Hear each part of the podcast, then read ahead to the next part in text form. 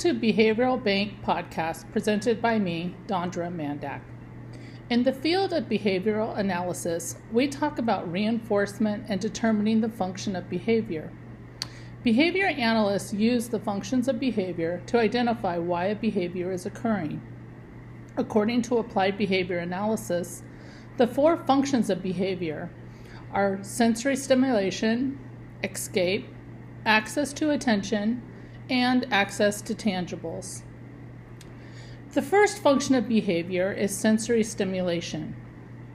Sensory stimulation is when a person's own movements or actions feel good to them. For example, a child twirls their hair as they sit for an extended amount of time. If twirling hair gives that individual the sensory input they are seeking, then hair twirling will continue. The second function of behavior is escape. Escape is when an individual wants to get away from something undesirable. For example, the teacher asks a student to participate in a group project, and the student runs out of the classroom. The third function of behavior is access to attention.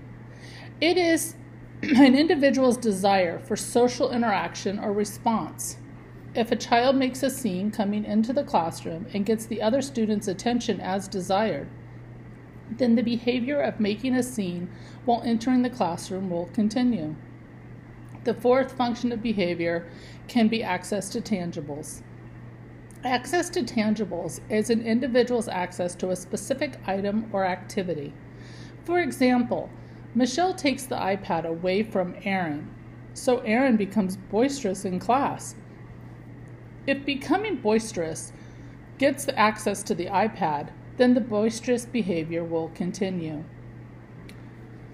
The function of the behavior is important to identify for several reasons, including behavior prevention, choosing socially appropriate replacement behaviors, and creating behavior intervention plans.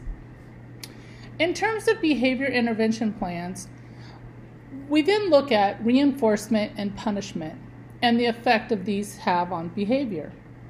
When we talk about reinforcement, we are talking about a situation in which something is added or removed after a behavior occurs.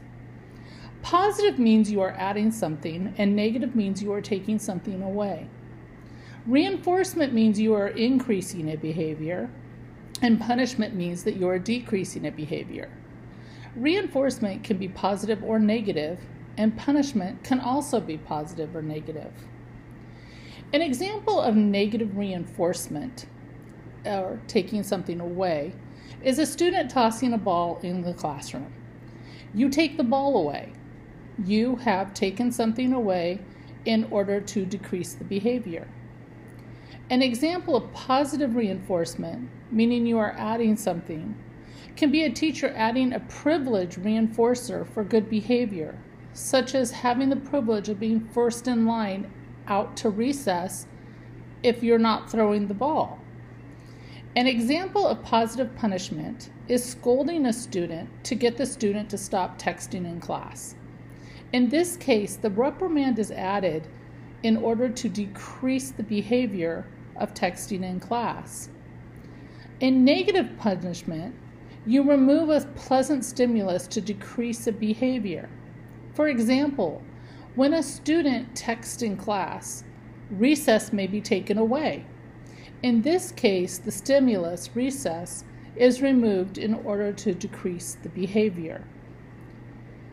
Information for this podcast was obtained through Cornerstone Autism Center. Thank you for listening and have a behavior blessed day.